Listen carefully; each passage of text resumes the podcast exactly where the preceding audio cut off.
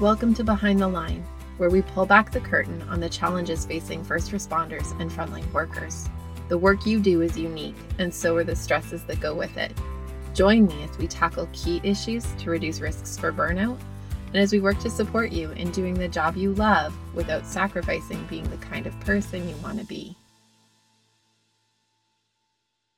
Hey there, and welcome back to Behind the Line. I'm your host, Lindsay Foss. If you're new to this podcast, you should know that I'm a clinical counselor specializing in trauma therapy. I've worked with first responders and frontline workers for over a decade, treating everything from anxiety, depression, and burnout to PTSD and dissociative disorders. I've been inspired by my work with those on the front lines, as well as continually disappointed by the systems meant to support you. So as a result, I've become a passionate wellness advocate and educator for first responders and frontline workers, striving to help you create something more sustainable with what little you've been given. Behind the Line is a place for us to talk about the real-life, behind-the-scenes challenges facing some of you on the front lines. I created this podcast with the hope of bringing easy access to skills for wellness, allowing you to find greater sustainability both on the job and off. If you've been with us these last several weeks, you'll know that we're in the final week of a 5-week series on self-care. If you haven't been listening in and this is your first time jumping in with us, you may want to jump back to episode 10, which starts this series. As we wrap up this series on self-care, I want to celebrate what we've done together because it's significant. We've debunked the myths, we've worked to overcome the many barriers, we've identified how to personalize a plan that fits for you, and we've worked out how to make it perfectly practical so you can actually make it happen. The big question that's left is, how do you keep it up and not go back to old patterns? This is an age-old question, really, and at its core the question is, can people really change? It's a question I face a lot in my work as a therapist. It's often what keeps people from coming for therapy, the disbelief that anything can ever really change, and the belief that even if it's possible for some, it's not for them. Here's the thing. The answer to the question, can people really change, is both a resounding yes and an unfortunate no, all at the same time. Let me tell you why and what this means for us as we try to make some changes and make them last. Way back when, back in the late 1970s, researchers James Prochaska and Carlos DiClemente developed the stages of change model. This model attempts to describe and summarize the process that people generally follow in identifying and taking action around a problem in their lives, how they go about making change. And I think it's important for us to understand. I've included a PDF summary that I'll link to in the show notes if you want to take a closer look at this. If you're listening from a platform that doesn't include our show notes, you can find this information by going to our website. It's www.my.thrive-life.ca/behind-the-line. I know it's complicated. The model looks like this. First, we start out in a stage called pre-contemplative. What this means is that we don't yet know that there's a problem. Or if we know about it, we don't really identify it as problematic, and we're not yet considering that anything needs to be done about it. At this stage, we're in the dark about the problem, perhaps blissfully unaware that we're being impacted by something, or perhaps avoidant of wanting to touch whatever it is with a 10-foot pole. At this stage in the game, we may not see that there's a problem or have interest in doing anything about it, but often those around us will, and it can often be the comments of others that move us on towards stage 2. Stage 2 is called contemplative, which means I'm now thinking about it. I'm at this point not yet moved to action, but I'm mulling whether or not this problem is really that big of a deal. If it is, do I have the emotional or mental bandwidth to take on whatever I need to do to shift it, and so on.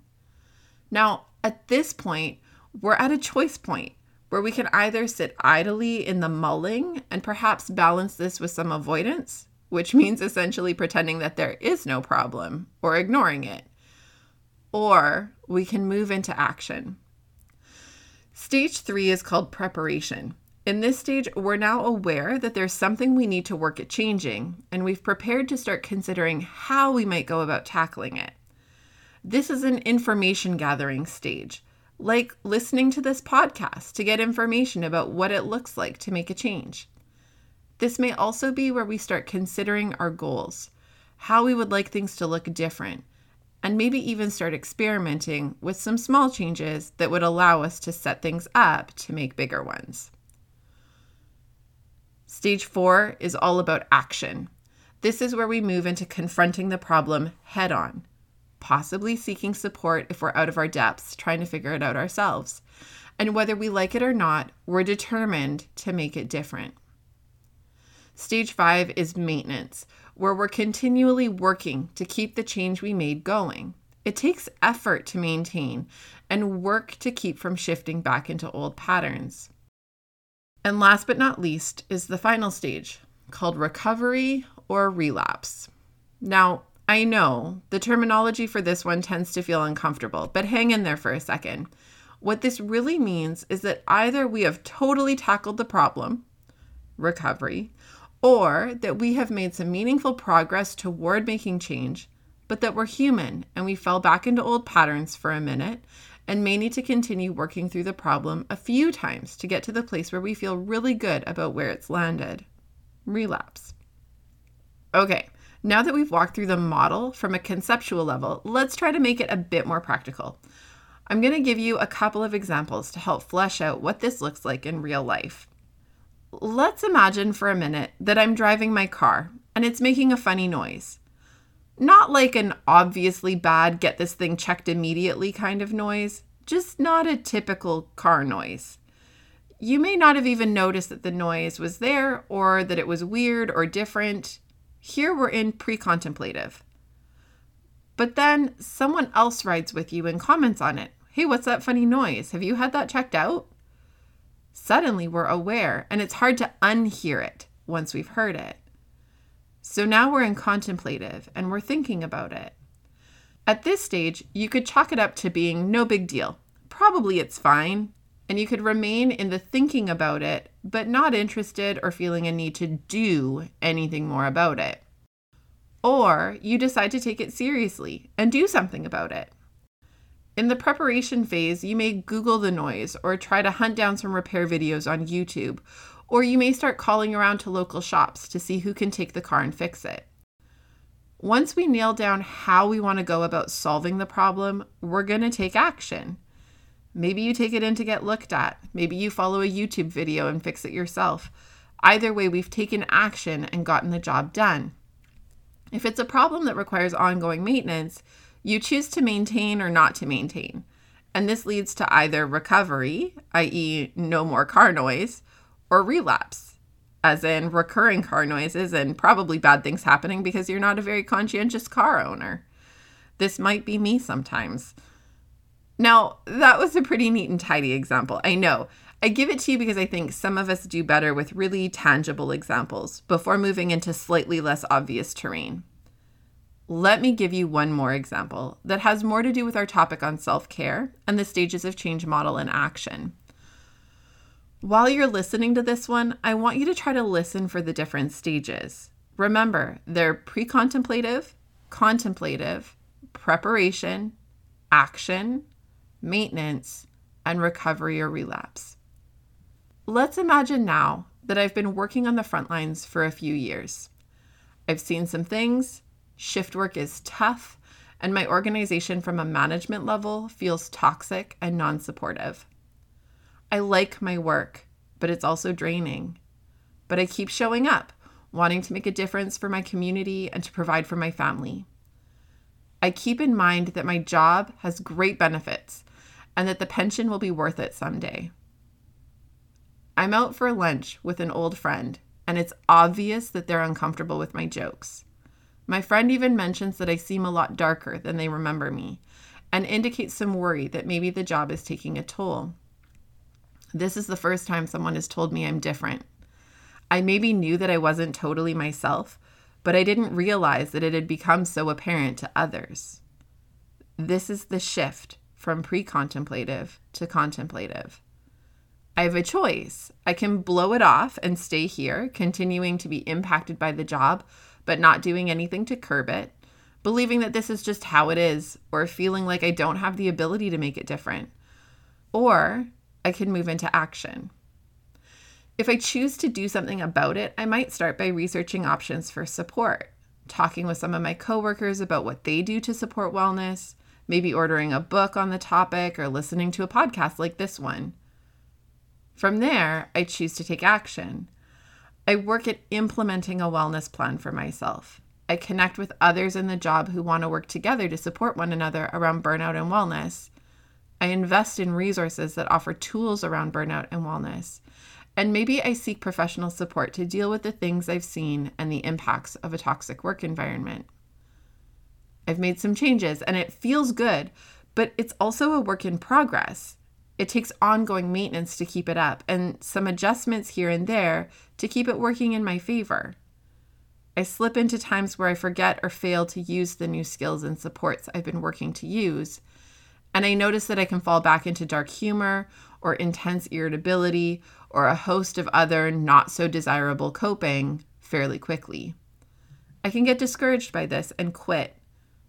Or I can recognize that it's okay, I'm human, and I need to keep working at this, and I will. Okay, does that example hit maybe a bit closer to home? The reason I think it's important to talk about the stages of change model as we finish up this series on self-care is that we need to understand the inherent difficulty we face in making enduring change, which is that we're human. At the start of the episode, I asked the question, can people really change? And I said that the answer is both yes and no. The reality is that people change all the time, but we're also always fighting against our long-standing patterns that tend to call us back into an old way of being, even when we know it's not great for us. Human nature is such that we will struggle to implement long-standing change without any difficulty at all, but that is not the same as change not being possible. We just have to set our expectations to keep us from getting too discouraged by the setbacks when they happen. And they will happen. I know that you want to build something for yourself.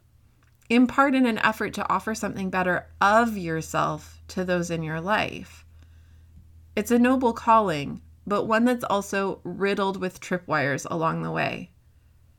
Stay focused on your goals and know that steps back are not the same as starting over. There are going to be days, weeks, maybe even longer, where your greatest self-care plans and intentions get hijacked despite your best efforts. We work to plan for scenarios to prevent this to the best of our abilities, but life happens and we can fall into the trap of going back to what feels comfortable and familiar, even if it's not helpful or healthful for us. When it happens, try not to judge yourself too harshly. It just means that you're one of us. You're human and you're in it with the rest of us. I mean, truly, in spite of all my time and intention working at my own self-care plan, there are days where it gets compromised to the point that it's non-existent.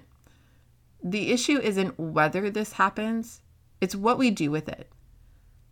I remember someone saying to me one time, I need to not let a bad minute turn into a bad hour, turn into a bad day, and so on. Let it be what it is when things slip up. Catch it as soon as you can and refocus, and then gradually work at getting things back on track. One of the people I've really enjoyed listening to in some of the podcasts I follow is author James Clear, who wrote the book Atomic Habits, which I'll link to in the show notes if you want to check it out. He's also got a great short video that summarizes some of his work on his website, which I'll also link to. James has invested years of research into how habits are formed and how our habits lead us to change not only our behavior, but our identities. He talks about how our identity is a way of thinking about who we are, and that our behavior level goals can become identity level goals. For example, the goal is not to do self-care. It's to become someone who cares about themselves. Similar to what I've shared in previous episodes during this series, James focuses on the setup for making meaningful life change by breaking it down into smaller, more doable parts. In the video I'll link to, which I highly encourage you to check out, it's only 8 minutes long, he talks about how everybody wants rapid and transformative change, the big stuff in a short time, but that we fail to realize that we're making small choices every single day that are already transforming us. His point is that we get to choose whether we're going to engage in small daily actions that transform us toward our long-term goals or move us further away from them, and that we have to be intentional in choosing the direction we want to head. Sound familiar? He also talks about this really important concept that tends to be misunderstood or misused a lot in our culture, and it's the concept of motivation. He talks about how many people wait to be motivated before taking an action, needing a sense of passionate pull before being able to do the shit and get it done. This is a mistake. Motivation does not show up in a vacuum. Motivation is cultivated and actually can be enhanced by this identity piece we just talked about.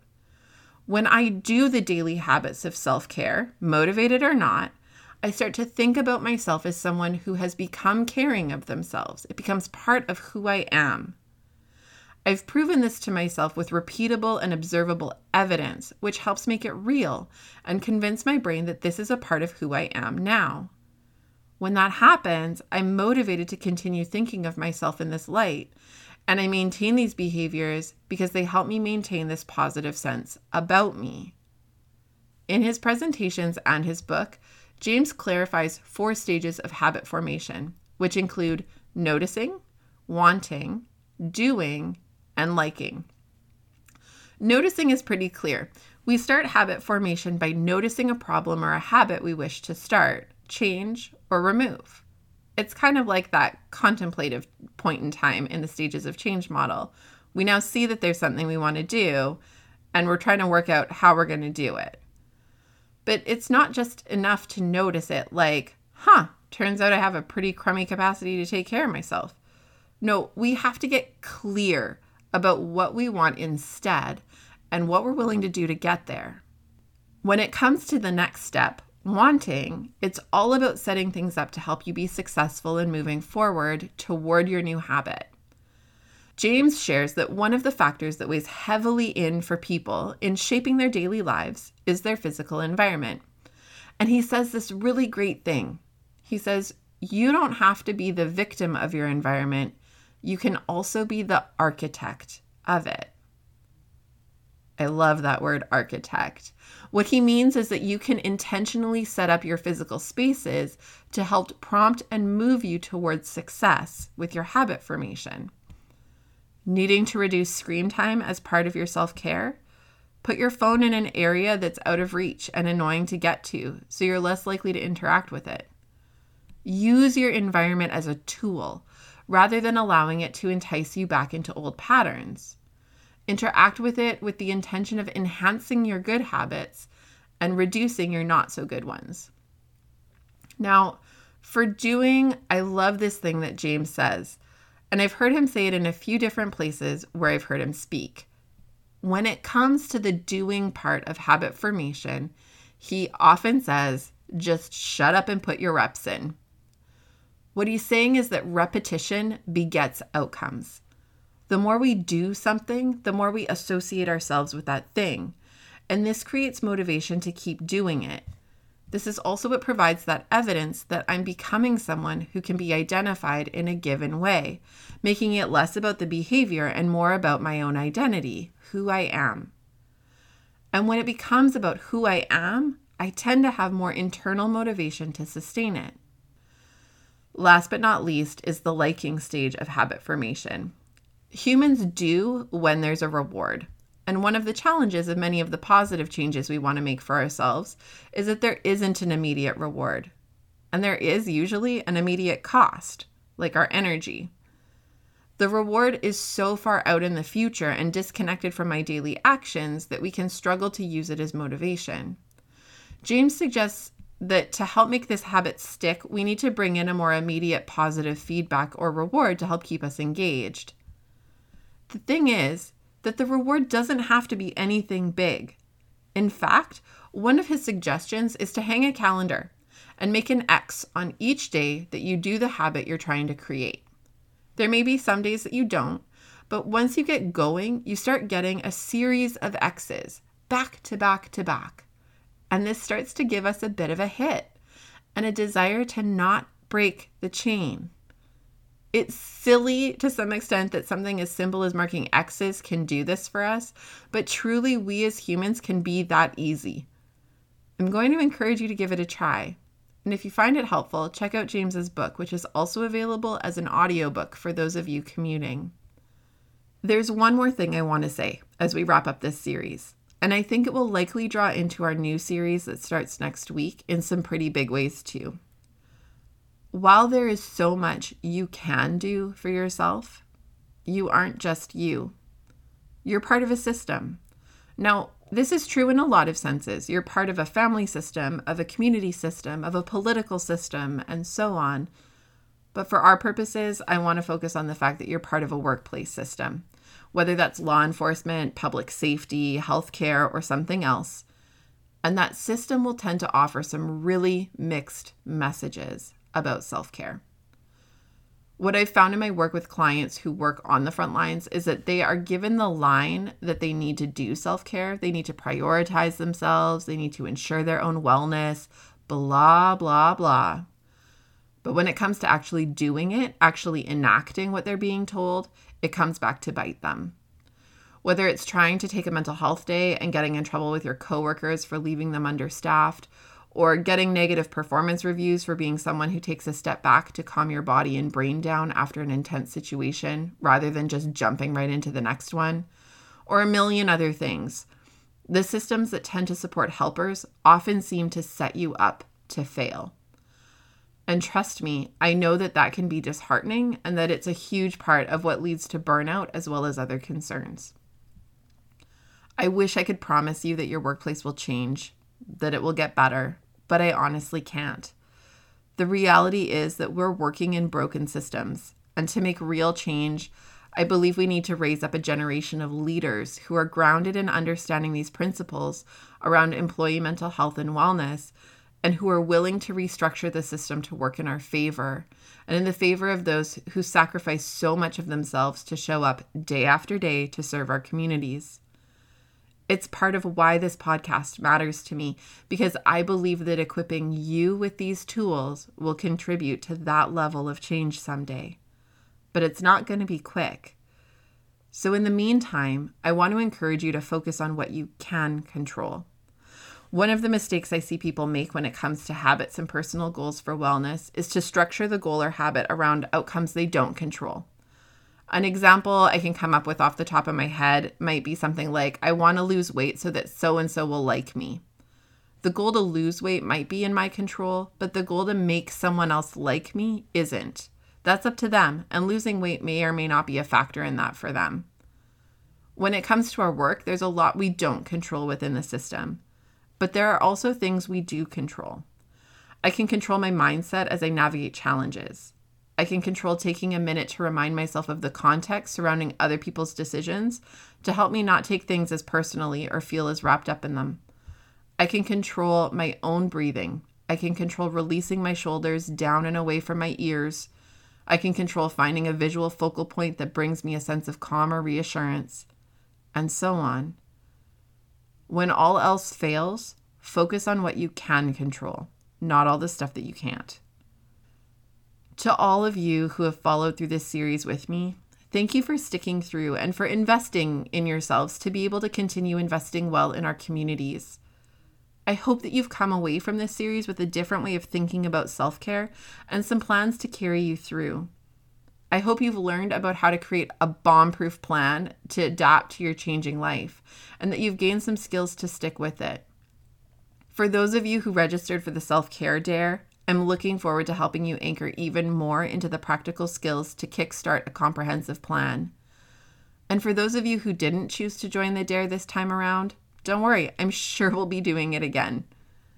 I also want to let you know that self-care is one of the 7 lessons we cover in the Beating the Breaking Point course. If you're not familiar with the course, it's an online 7-part series covering key components to support resilience and prevent and reduce burnout for first responders and frontline workers. I created it to help fill gaps in your training. Your training does a great job teaching you how to manage everyone else's needs, but it tends to only pay lip service to how to care for your own and ensure your own long-term sustainability and wellness within the work. I created the course after listening for years to my clients on the front lines who would tell me about the training they did get and the ways this seemed like a joke compared to what they had learned in our sessions together. I heard this consistent feedback for years and decided after a very long time to build a training tailored to the topics that seemed the most significantly beneficial to the clients I served. I'm letting you know all of this because for a short time, we've created a coupon code that will give you access to the course for $100 off the regular price. I know that things have been intense out there on the front lines and that you guys are stretched thin and needing support. So I hope you'll make use of this and continue investing in yourself and vicariously everyone else who leans on you. The website to get to it is a little bit annoying, so give me a second as I rattle it off. You can find the course page at www.my.thrive-life.ca/btbp-course. And you can use the code BTBP100 off. I'll link to all of this in the show notes. If you can jump to our website, you can find it all there. We'll keep this code active until the end of the day on March 11th. Know that we have a money-back guarantee to ensure that the training is a fit for you without risk. We really just want people to benefit from this course and not feel like it's yet another obligation or stressor. So we try to make it as easy for you and as risk-free as possible. I just want to say one more time, thank you so much for listening and for all that you do. And until next time, stay safe.